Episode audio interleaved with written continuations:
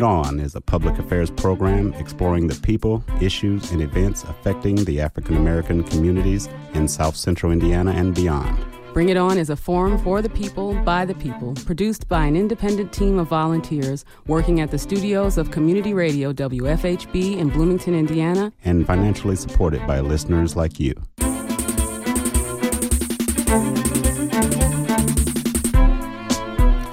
Good evening. I'm Clarence Boone, and welcome to this edition of Bring It On, broadcasting from WFHB radio station located in Bloomington, Indiana. We're a multiple award winning show, now in our 15th year as Indiana's only weekly community radio show committed to exploring the people, issues, and events impacting African Americans. And also, as this is Black History Month, the citywide theme is Black and Blooming. This year's annual State of the Bloomington Black Community took place on February the 4th in the City Hall Council chambers. This event featured a coalition of presenters from organizations focusing on the black community. Our guests this evening, who reported out, were Bring It On assistant producer and commissioner with the Bloomington Housing Authority, William Hosea, familiar voice uh, with Bring It On. He addressed black owned businesses. Dr. Craig, Greg Carter, clinical assistant professor in the Department of Science of Nursing Care at IU School of Nursing, Bloomington, addressed or had a surrogate address black male health. And Dr. Tanisha Riley, postdoctoral scholar at the IU Center for Research on Race and Ethnicity in Society, addressed black youth their mental health issues.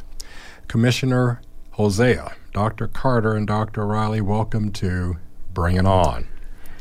Thank you very much. Thank you very much. And uh, each of you will take about an hour to talk about your. No, I just love the expression on your faces when I said that. Condense, right.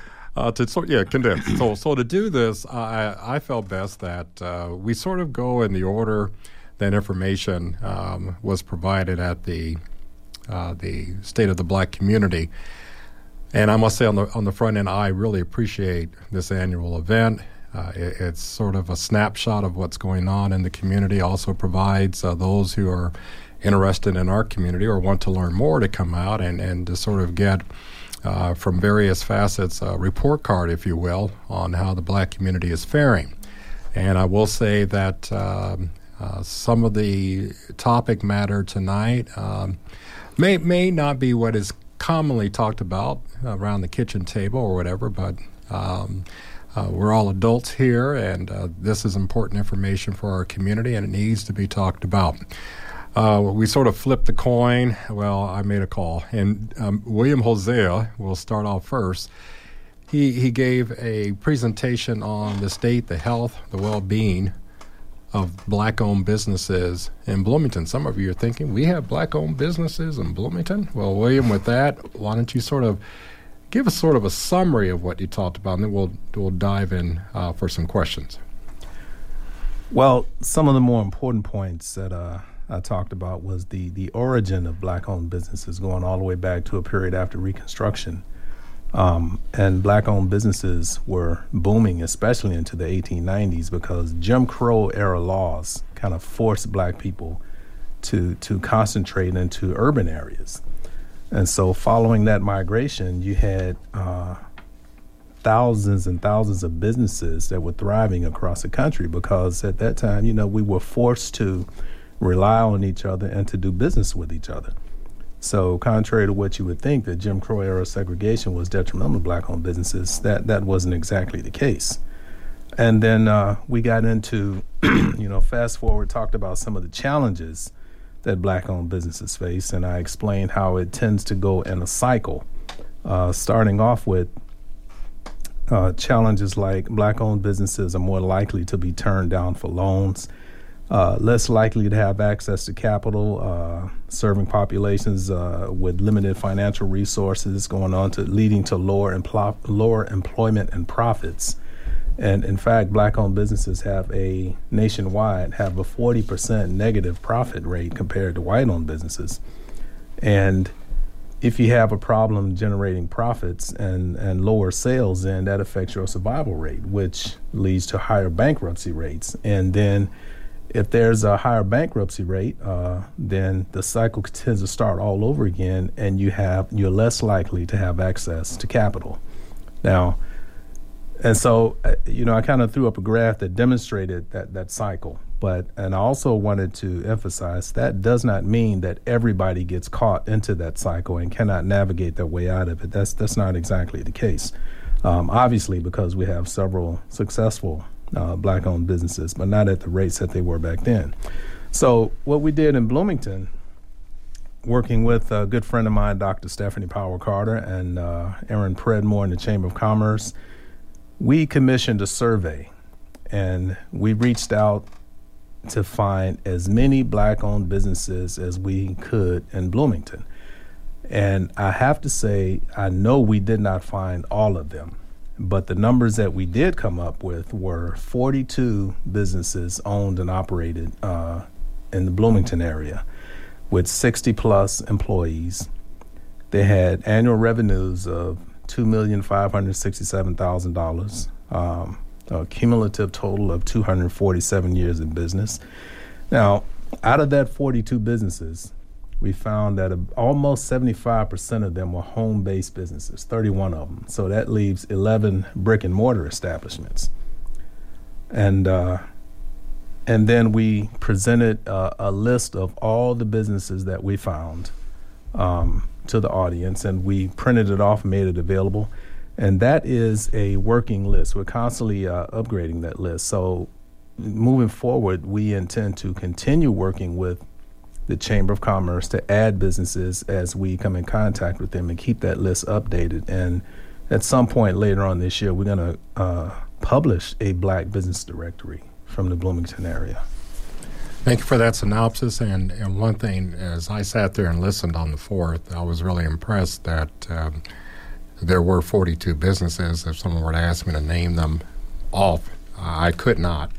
And I was just encouraged by that. Now, did that also take into account uh, black professionals who uh, function sort of like uh, independent contractors and in their various uh, places of employment? Yes, absolutely and also say medical per- personnel and um, attorneys and the like? Well, let me. We didn't exclude anybody. If you okay. came to us and said you're a business owner, okay, you know that was good enough for us. And and the the, the way by which you gathered the data was by, if I recall, a survey.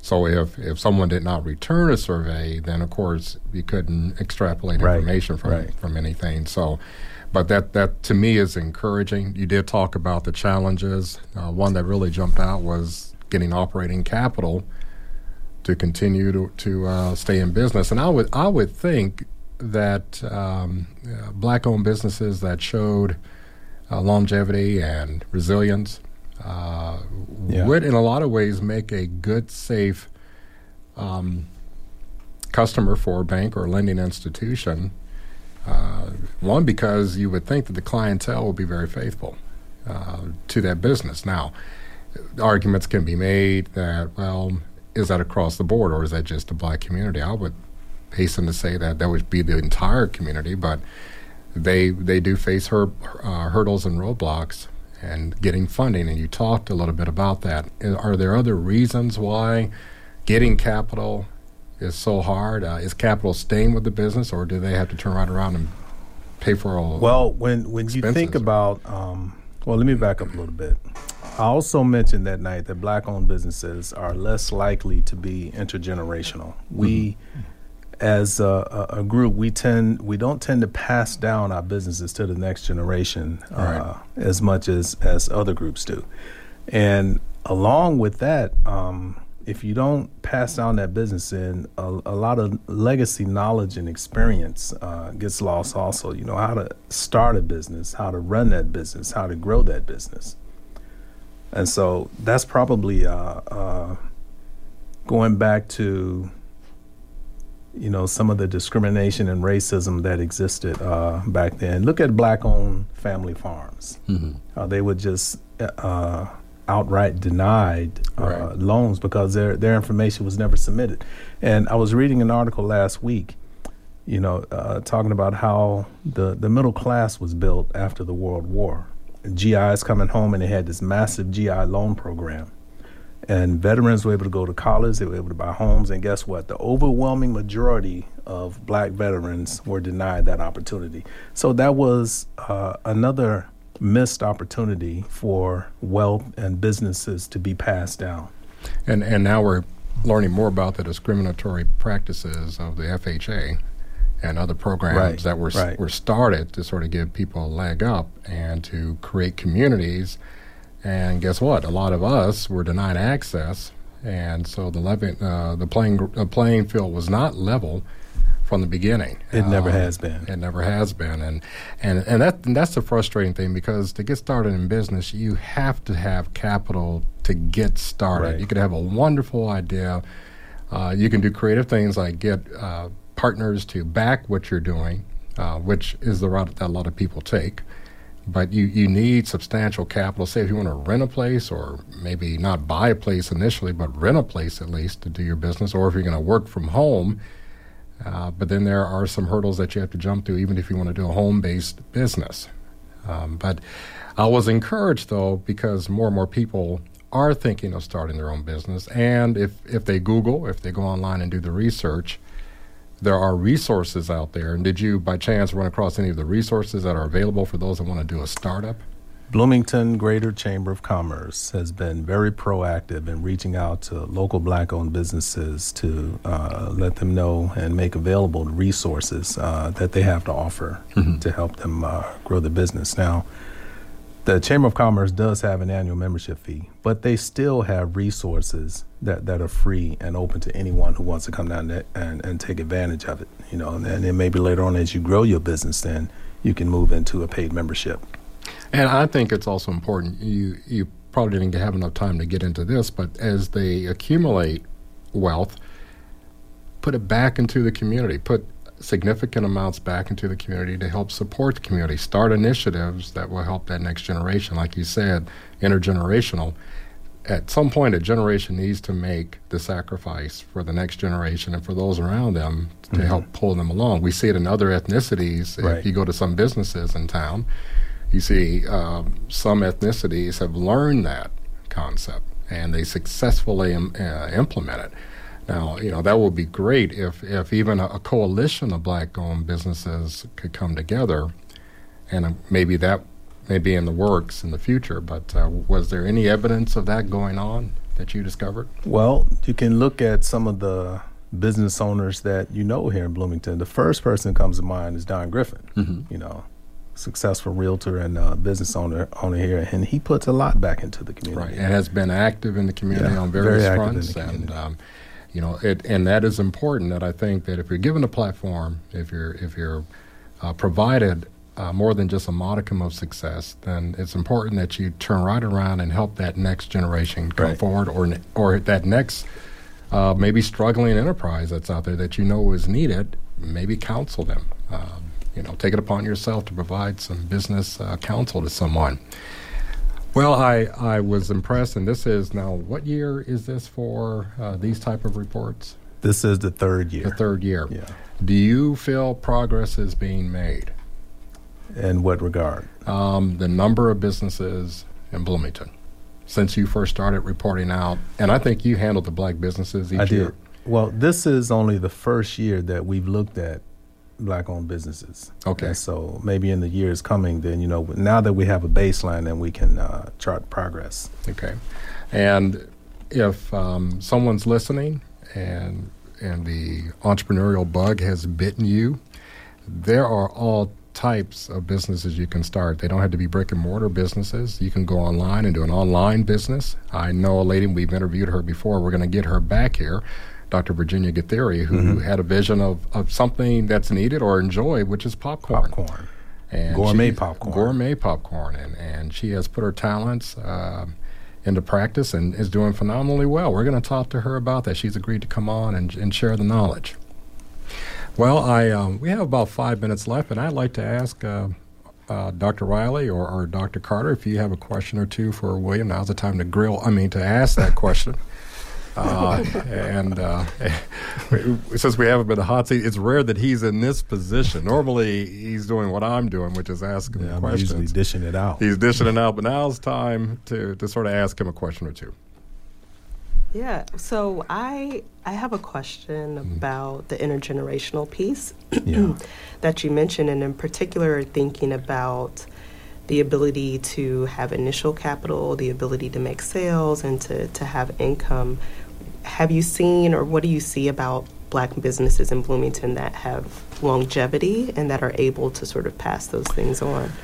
That was an area that we did not include in our survey. Um, we did a quick four question survey, and, and that was kind of like our beta test. Uh, uh, we didn't want to make it too long and kind of discourage people from answering, but that's something that we would definitely track moving forward, you know, as we add to the survey.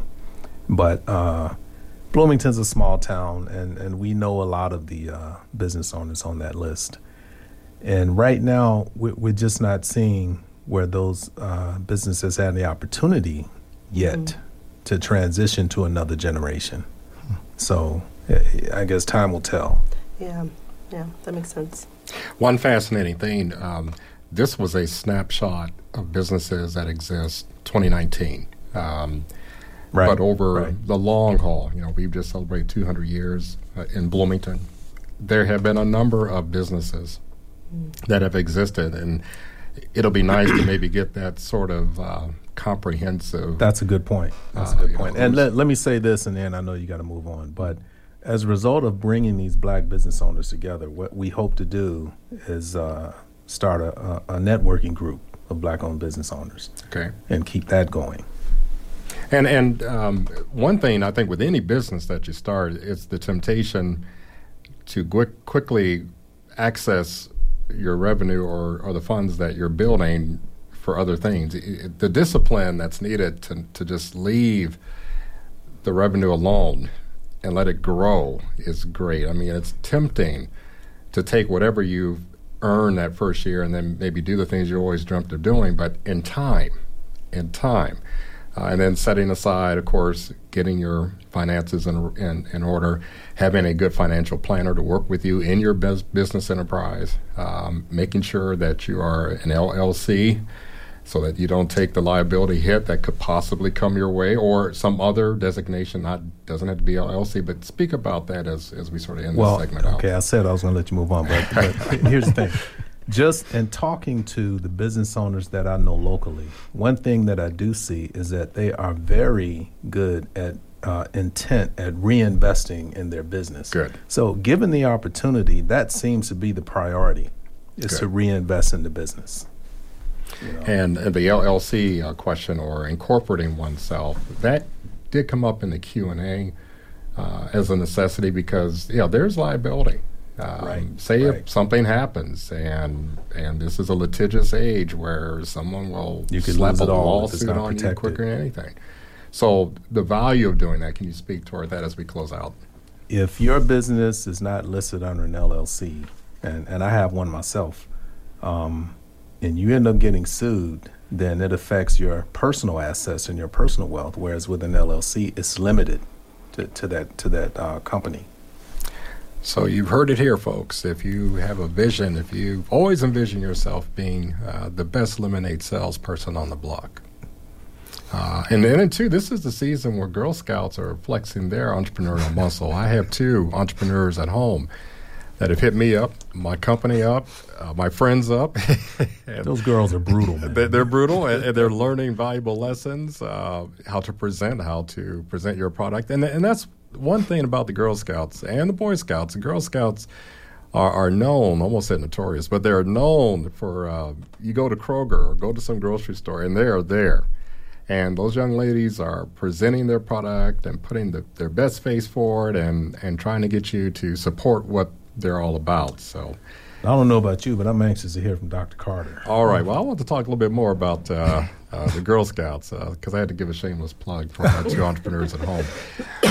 well, we want to thank though William Hosea, uh, who again is no stranger to Bring It On, uh, but he's also in his in his other life he's very active in the community. Um, he's with the he's a commissioner with the Bloomington Housing Authority, and we chairman chairman chairman um, give him his due props and has come on to talk about available um, grants that are available for those who are black and minority owned, women owned businesses.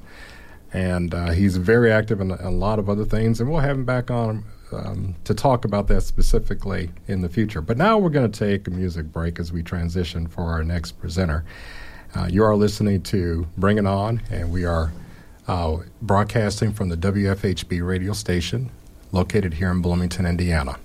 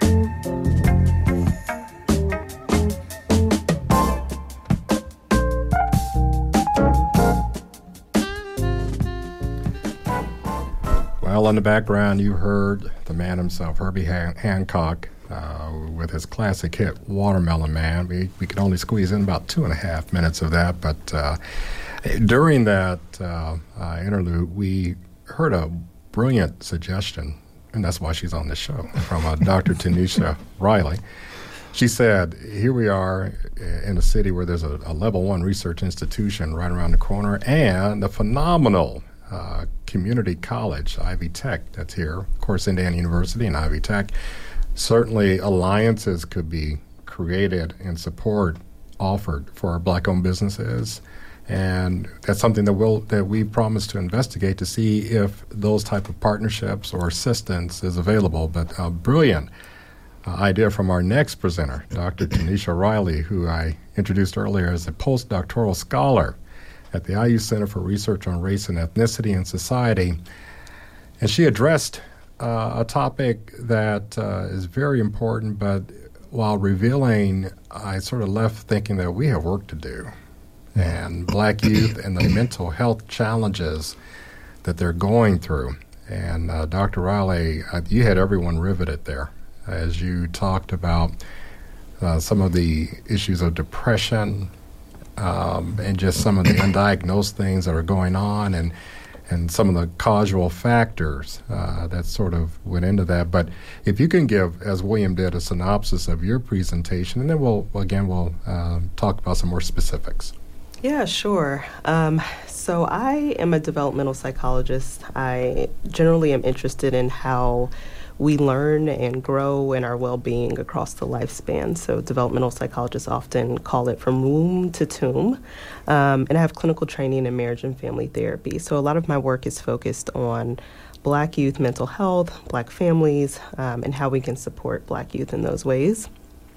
And so, I presented a bit on what are some causes to thinking about mental health. Um, and the first thing to sort of note is that a lot of the mental health rates coming from um, the Human Services Department and the CDC, Black Americans are faring about equally when it comes to percentage of mental health um, problems. It's usually around 30%. Um, it's 30% in Indiana as well. But the problem comes in thinking about the causes and the trajectories to that. Um, and so there's a long historical um, sort of adversity if we think about uh, racial discrimination and the impact of slavery on black Americans. Can yeah. I stop you there? Mm-hmm. Is that still affecting us? Is that does that fall in the category of post traumatic stress? Is that a reality in the black community? Right. Yeah, it is a reality. Um, I figured it was. I just wanted to get that out there. It is a reality. Concerning whether people would call it post traumatic stress, I'm not sure. But mm-hmm. a lot of cultural researchers have sort of geared or are trying to gear people towards thinking about experiences of discrimination and this sort of long historical impact as racial trauma. Well, I, I, and I hate to interrupt you again. I didn't do this to William, but you're hitting on something that has often been used, especially after 2008, that we had our black president. So therefore, we didn't have any more racial discrimination, and, and all the amends have been made, and and absent the 40 acres and a mule. Uh, but President Obama's election took care of all that. Some have actually said that to my face. Yeah. um, oof, um, that was a lot. I I don't have an answer for when people say that. Besides, um, if you look around you, there are still um, incidences that happen, maybe not directly to you, right. uh, maybe right. indirectly, maybe vicariously. Uh, through, you know, we've seen a lot of um, police violence. Um, so things that happen through social media, youth have access to that. Youth have parents who are older and mm-hmm. have lived through other generations. And so, um, one sort of part in history in which someone is elected does not erase the years of sort of racialized trauma. That can happen, um, that can occur intergenerationally. So, the stories that families talk about, the way that they decide to uh, sort of talk about or develop their youth identity based on their own experiences, all of those things sort of matter.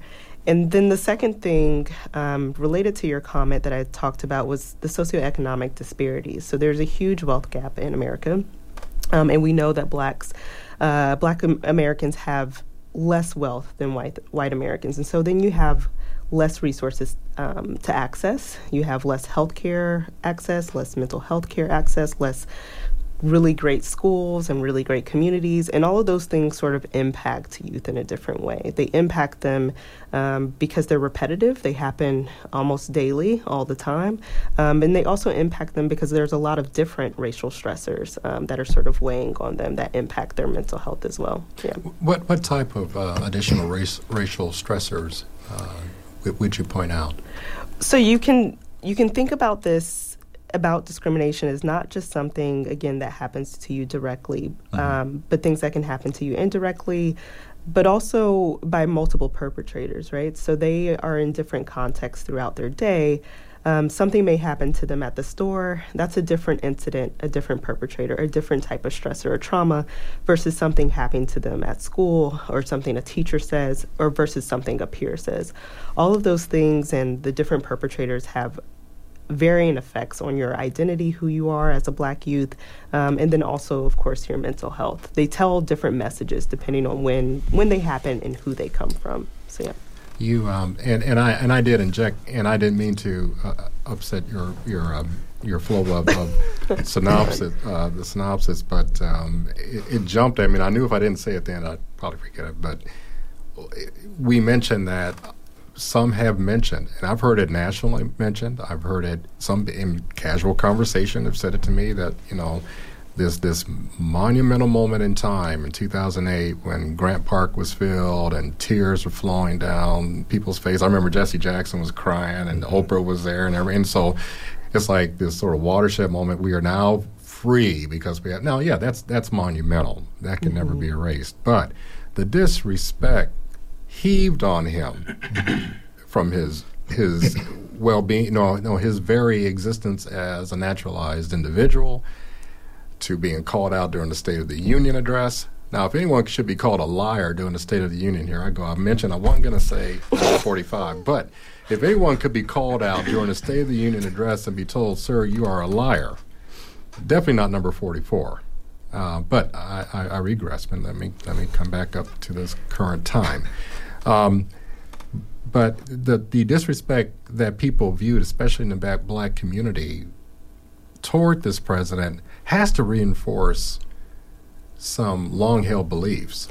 Right, right. So even in your sort of discussion about things that people have said um, and things that you've seen, that's an indirect sort of um, discriminatory act or incident against your racial identity because you may identify with President Obama. Um, and there's also been some research to suggest that when black Americans do get to particular positions, oftentimes they're seen as the exception um, or the right way to sort of be. So, on the other hand, um, some folks may not be doing direct discriminatory acts, but they may have this sort of bias or perception that this is what a good black American looks like. Mm-hmm. Now, if that doesn't fit you and who you are, um, sort of do you belong and where you belong in this uh, sort of racialized America has an impact on, on families and on youth and just on their identity and who they are, how they express their black identity. So, yeah, for sure. There were some points made, uh, well brought out about what our young black girls are going through as far as identity issues, um, acceptance with their peers. And you even mentioned that, I believe you mentioned that girls typically can be rather critical of each other anyway at certain age ranges, or maybe I think from age uh, six up to age 60. I don't know. Uh, girls could be a little critical of each other. Everything from looks, appearance, even such things as hair. Because now there is a big move for natural hair, which I mm-hmm. applaud. And uh, before it was straighten that hair, get that relaxer, get that perm, get that, uh, was it Soul Glo? I mean, no, no, no. Uh, the Jheri curl came out. You, you thinking about Congolene. Congolene. Okay, Congolene. I, I heard stories, man, patches of hair. Anyway, the effort to look a certain way um, because it fit societal norms as opposed to why why am I not accepted in my natural state? And, and now I'm so glad that the pendulum is swinging in the other direction. But that has weighed heavily on our young black women. Mm-hmm. Can you talk about that? Yeah, I can I can speak a little to that and in the presentation, I also talked quite a bit about what to do or ways for mm-hmm. care and coping. Um, and aside from you know directly seeking services and, and getting knowledge about what type of services, one thing that we know and I've talked about on the show before is that having youth uh, develop a strong racial ethnic identity is really important to their well-being. Um, if youth are proud to be black, they're proud to be who they are. Um, they fare better when it comes to things like depression, anxiety, uh, risk behaviors, academic well-being, um, and that goes for any any sort of identity development. It's one thing that I really like about adolescents is that they are trying to figure out who they are um, and where they fit into the world, and they get all these types of messages about what's important, what's not, how to dress, and what to look like. Um, but in the end, if they are secure in who they are, and if you are able to sort of say, yeah, you may look different, or this may be different from this person, but how do you feel about it, and how strong is your identity? Um, that's something that uh, sort of protects them from some of these psychological outcomes that we see. So, hair is one of them.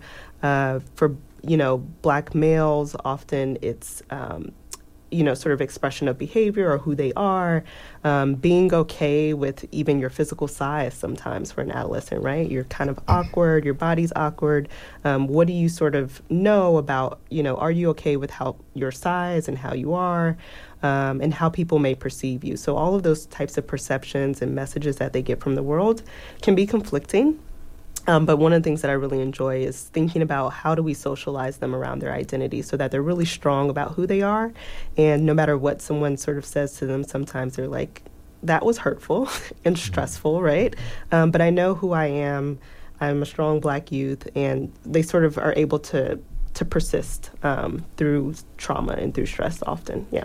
I'm kind of smiling because uh, adolescence is also a time when, of course, your body is is far out racing your mind and and you may look as if you could slam dunk a basketball, but really your your heart is playing toward yeah. playing chess or whatever, yeah. and or maybe everything but sports, but yet you're typecast as we need you to go out and do this and the other because you can do it because so and so on TV last Sunday did it, and and this and you're young and you're mm-hmm. trying to, like you said, find yourself. How do you parents love to live vicariously through their kids anyway. Okay, so how do you help parents navigate around placing your kids in these awkward boxes? Hmm. So I'm trying to get all these these uh, counseling services without paying because I can do it free on the air. I see. Um, yeah, that's a that's a difficult one when it comes to to body size. There's sort of there's two sort of coins to that, right? So you're talking about how do we make sure not to typecast our kids into these roles that we want them to be, mm-hmm. um, and the answer to that is really exploration. So a lot of parents don't like to hear that because sometimes exploration can lead to risk behaviors that we don't want them to do, but inevitably they will. Um, but it also allows them to build some autonomy and think about what it is that they like, right. um, explore activities that they like to do, and again, be really strong in their identity and who they are to mm-hmm. live sort of like for themselves. The other side of that that I've often studied is uh, more racialized. So then if you have a 13 year old that looks 16, 17, how do you prepare them for potential biases and discrimination, right? So someone may think that they're older, they may call them a man when really they're a boy. They're they're still growing, right? Their minds are not quite there, um, even though their bodies are. Um, and so, what are the messages that parents may send that are different from a 13 year old that looks like a 16 year old to a 13 year old who looks like a 13 year old? And those are important questions to sort of have uh, because we know that generally, um, if you ask uh, white Americans about uh, youth who are the same age, they will say that the black youth is taller, bigger, stronger, more culpable of crime. And so it's a double edged sword to think about how black families are struggling through trying to raise black youth. And then on the other hand, with our young black girls, mm-hmm. that are maybe 11 or 12 but look like they're 16, yeah. 17, 18. These messages, images that they're all hit with, all youth in America are hit with these messages that to me are counter to what parents are trying to do. Mm-hmm. So, how do you safeguard against labels of being hypersexualized and just, you know, more mature than they actually are? Yeah, um, so there is research to suggest that for girls, that girls are seen as um, more sexually active, more sexually experienced um, than their white counterparts who are the same age. Um, and really, a lot of that intersection has to do with policy related issues.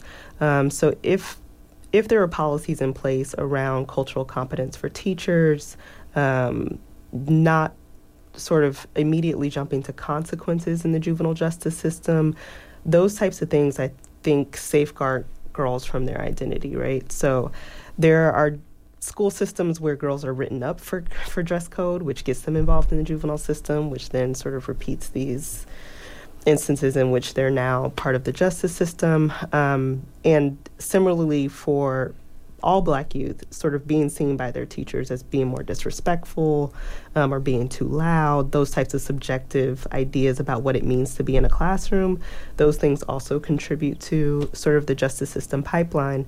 And so a lot of it is around policy and how do we get the world, teachers, or other people's perceptions to align with what it means to be an adolescent and to really sort of understand adolescence um, to its core. And with a couple minutes left in this segment, what does a well adjusted black youth look like, and how do we help promote that in 120 seconds? Oh, okay. um, well adjusted black youth, um, they know themselves well. They know when to ask for help and who to ask for help from. They have a support system that will allow them to get that help if they're struggling. Um, they know to have some self compassion and to have some hope for the future. Um, and I guess the best ways of going about that, um, again, I, I, guess I can't stress this enough, is that oftentimes we think that children should do as we say, and that's it. Um, but during the adolescent years, they become more aware that things are not black and white and more relative. Um, and so allowing them to sort of have conversation around uh, sort of their preferences. That builds their identity, but it also builds their sense of being able to talk to other people. We want them to grow and be autonomous and to be in healthy relationships where they can go and talk to people who are not just us, um, where they can be outside of just listening to instructions that we give them. You know, listening to Dr. Rowley describe a well-adjusted black youth, I'm thinking, no wonder I was so screwed up as, as a kid. We're still working with that. Um, but you know, I, I, appreciate that because um, I was encouraged by a lot of the things you said at that. But but some of the stark statistics, because um, I think in, in this community of Bloomington, yeah, the cultural competence training yeah. could really be a great benefit. in Indianapolis. Um, I can't necessarily say that as quick because they have black teachers, and I don't know if it's that they're not getting supported or if the classes are just too large or a whole host of reasons. Uh, maybe we'll reserve that for another show, but I am aware that number one, growing up is hard. Mm-hmm. It was hard for us, and it's maybe doubly hard now because of the the, the, the factors that they have to work through and the and the um, voices and all the things that they're up against. But it's possible. It's possible. Yeah. In a single household, it's possible. Yes. Uh, with a grandmother raising children, it's possible. It's possible. So um, thank you, and, and we're going to have you on again because this is uh, uh, William's here all the time. So we're going to talk about housing and, and businesses all the time. But this topic it's important. We need we need to have an ongoing conversation. Um, well, we're going to have to finish this in the green room. In the green room, and yeah. and two, uh, because I'm a a parent with, with two kids and adolescents, uh, I need to get some, some good advice. So, with that, we're going to take another music break as we segue. And, and, before we start our final conversation, you are listening to Bring It On. We are broadcasting from the WFHB radio station located here in Bloomington, Indiana.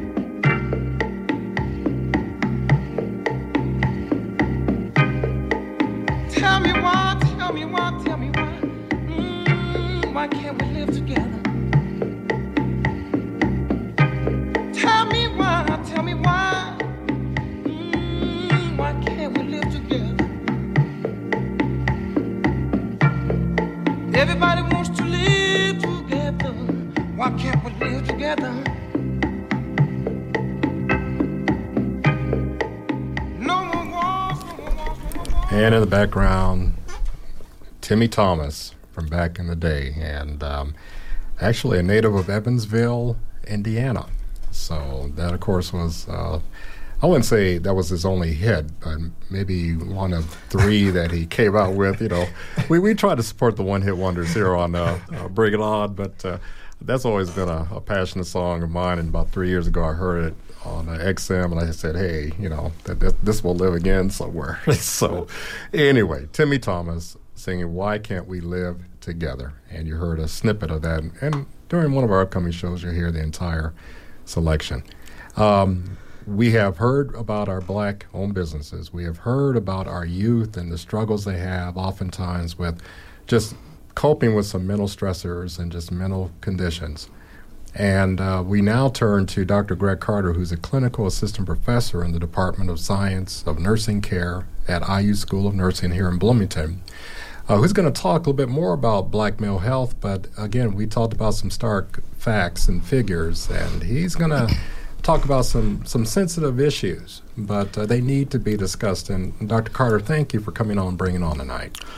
Uh, thank you for inviting me. I'm really happy to be here.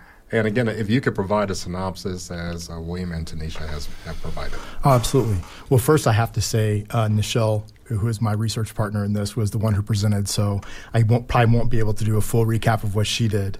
Um, but really, what we're looking at and what started this was a partnership with the Indiana Minority Health Coalition. And we're really starting to be concerned um, as public health providers about the, the recent incidents of HIV in minority populations. Um, th- there's been some pretty significant advances in prevention uh, recently, and we'll get more into that in a second. But the good news is we've seen a lot of uh, a lot of areas. We've seen the new cases of HIV, new diagnoses decline mm-hmm. significantly. Mm-hmm. Um, in some populations, they've remained stable.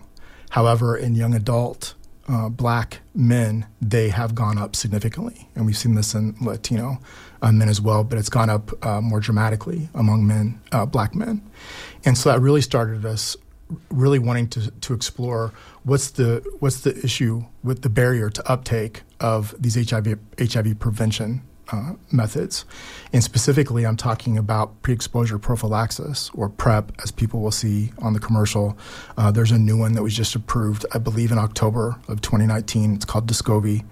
Um, so there are two medications out. The, the great news about that for individuals who uh, might not have heard of it is that it prevents the acquisition of HIV by greater than 90%. And in some studies, we're seeing up to 99%. So it's significant. It's a, it's a, it's a huge step forward. But again, kind of what we're seeing uh, nationwide is we're not really seeing being able to move that needle forward among black men. Um, and I, I, believe one of the statistics that Nichelle discussed um, during her report was what the CDC released last summer is when they said without intervention, one in two black MSM or men who have sex with other men will develop HIV, will contract HIV in their lifetime, which is, it's just overwhelming for me to think about that. Um, so again, we, we have the tools, but we're really looking at access and representation and how you know cu- certain cultures are going to adapt that. I really mm-hmm. think it kind of comes down to some of those things. And again, these things aren't talked about, and I um, know that one reason why perhaps the numbers are just beginning to really multiply is there are, there's not stark open conversation. Right. And uh, there may be denial and there may be uh, just ignorance as to uh, you know the prevention that's available. One thing, a question was asked after the presentation. Yes, those numbers are startling mm-hmm. and they're rather frightening. But then you look at the impact on black women. Um, because it may be shared partners or not shared partners, but multiple partners, mm-hmm. of, of which some are women. And then now, is there also an increase in the number of women, black women that are that are HIV positive? Um, yes, I actually um, pulled up, and, and, one of the sites that I uh, give to my students, we really monitor the CDC sites because we want to, you know, try to get the numbers as current as possible, and of course the World Health Organization and those things. But when we're looking at the most recent numbers that we were able to access from 2018. Um, in 2018, there were 37,832 new HIV diagnoses in the United States. 42% of those were among adult and adolescent black and African Americans. Um, 31% of that was among black um, uh, African American men, and 11% were among black and African American women. Mm. So we are seeing the numbers um, that black women, are, of course, are being adversely impacted, mm. not as significantly as as men, but of course we're really looking at um, what I believe is stigma. We've really looked at. I've spent a lot of my research looking at stigma um, among certain populations. And if you can define it, perhaps some of our listeners may not know what that sure. concept is. Stigma. Yes. Um, it's really maybe a sense of othering, um, where, where you aren't necessarily you're afraid to uh, where you don't fit into a group. And I think that really when we're thinking about maybe a cultural script, like you're supposed to act a certain way or behave a certain way or look a certain way, as we were talking about earlier, and a stigma might be as simple as that, or it might be someone who is HIV positive and you're assuming that that person's going to give you HIV just because of, you know, just you know the air you breathe which actually you know i heard that last year someone was afraid of that and so we're thinking about stigma taking many different forms but again, a lot of it, in, in my opinion, is really uh, coming out of cultural beliefs. Now, um, one of the things uh, that was discussed was in the city of Bloomington, there were mm. stats that were pulled together. I think yes. there was a, a survey that was administered. Yes. And and numbers were given. Now, do they mirror what the CDC was saying? But if you can maybe go through that and share. Sure.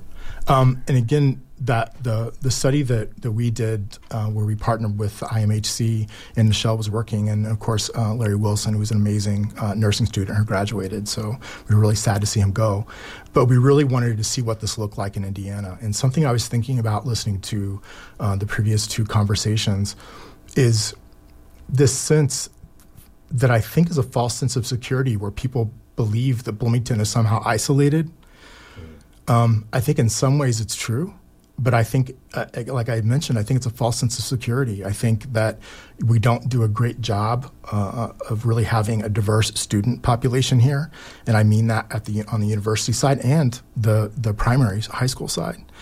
And I see that in my students who are minorities, who are sitting in, in the classrooms of all white students, and them coming in and, and thinking that, you know, and again, I'm, I'm I'm not won't say her name, of course. I would never do that. But when we were able to have a, an open conversation, she was saying, you know, I'm sitting here in a room with with a bunch of people who don't look or sound like me, and I start questioning, should I be here or am I good enough to be here? And I think it's really important for the white students to hear that because I, I couldn't imagine that they would be assuming that's what she would be thinking. Mm-hmm. But I think it really is where you really start having the discussion. And so that this study really was kind of a part of those things that we talked about. So one of the things we looked at was adverse childhood experiences or ACEs, which are basically um, where it might be things you've experienced before you were 18 years of age. So it could be abuse, it could be alcoholism, it could be um, sexual uh, issues that or molestation when before the age of 18. We're seeing that uh, white individuals, Caucasians, are have typically reporting higher ACEs. But really, what we're seeing in Bloomington were that black men were reporting ACEs higher than the national average. And then when we were looking at the black MSM that that uh, participated in the study, they were uh, significantly more likely to report four or more ACEs. Uh, which is the adverse childhood experiences. So among the, the black MSM that uh, took the survey, 37.5% of them experienced four or more ACEs out of a scale of 10. Now, four or more ACEs, um, mm-hmm. again, what could they be? Just um, it, You could have actually been abused, you mm-hmm. could have witnessed abuse, um, you could have had an addict uh, for a, a, a parent, um, incarceration, uh, those kinds of things. Um, what do we do? Because I think at that point, when Nichelle was reporting out, yeah. you could hear a pin drop, and people were riveted in their seats. And yeah. now, in our minds, we're thinking, okay, we're in a community where we're progressive minded. We like to fix things. So, mm. what do we do? Well, I mean, I think those are those are really great questions. I think that complicated questions mm-hmm. because, in my personal opinion, I believe it kind of comes down to um, creating a new system. I think we need to rebuild trust in our medical systems uh, among individuals, uh, minority individuals specifically, who are adversely impacted by uh, these things, so they're actually able to seek health care. I think we are fortunate, and if Nancy or Shelley from Volunteers in Medicine are listening, um, forgive me because I cannot remember what their, their federally qualified health center the name changed. But I think we have resources here where we're seeing some protective factors for minority individuals who might not have insurance. Um, but outside of that, we need to be able to get the message out to say it is safe to have these conversations. I I am also kind of disappointed when people talk about ACEs like you know after the person's 18. I think we need to do a better job of catching those things before when they're children, when before they're 18, of course. So as they're experiencing them, to figure out how do we intervene and how do we prevent this from happening, and maybe how do we link them into counseling? Maybe it's a family thing. Right.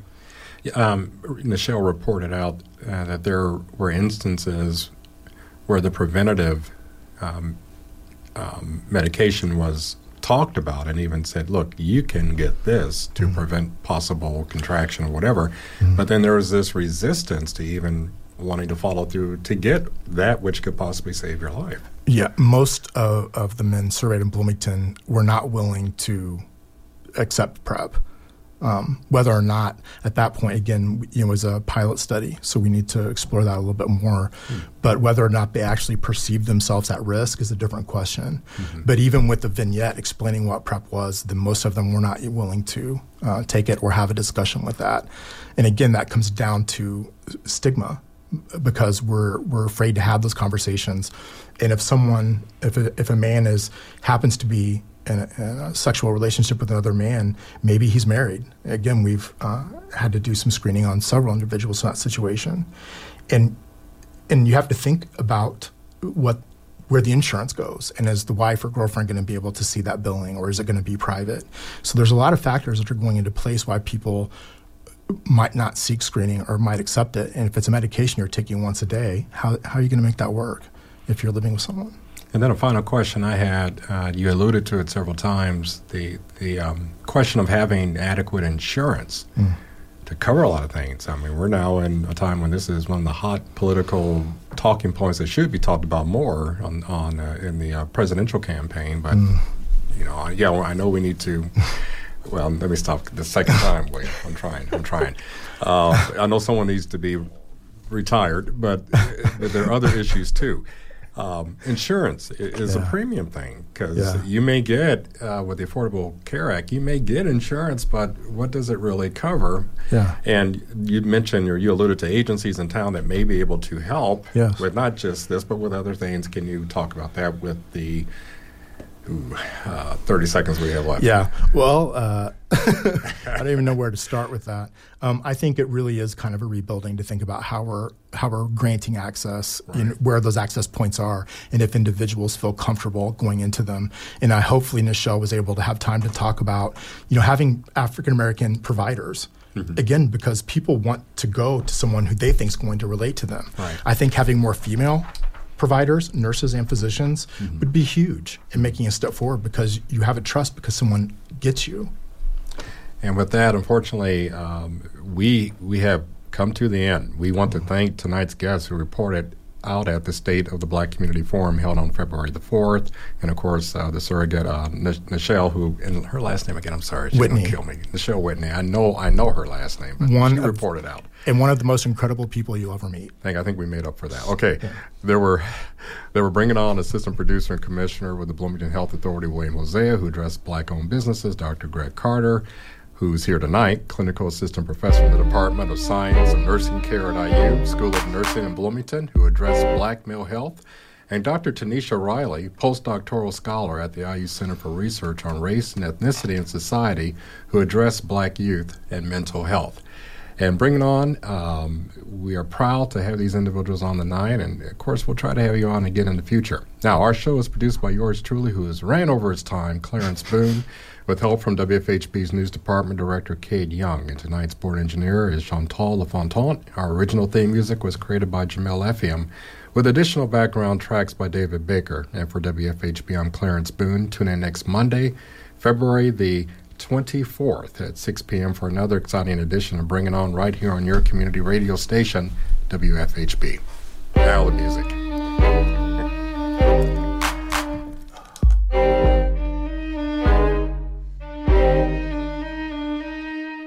You've been listening to Bring It On, a volunteer powered production of Community Radio WFHB in Bloomington, Indiana. Bring It On is your forum for open dialogue on the people, issues, and events affecting the African American community in South Central Indiana and beyond.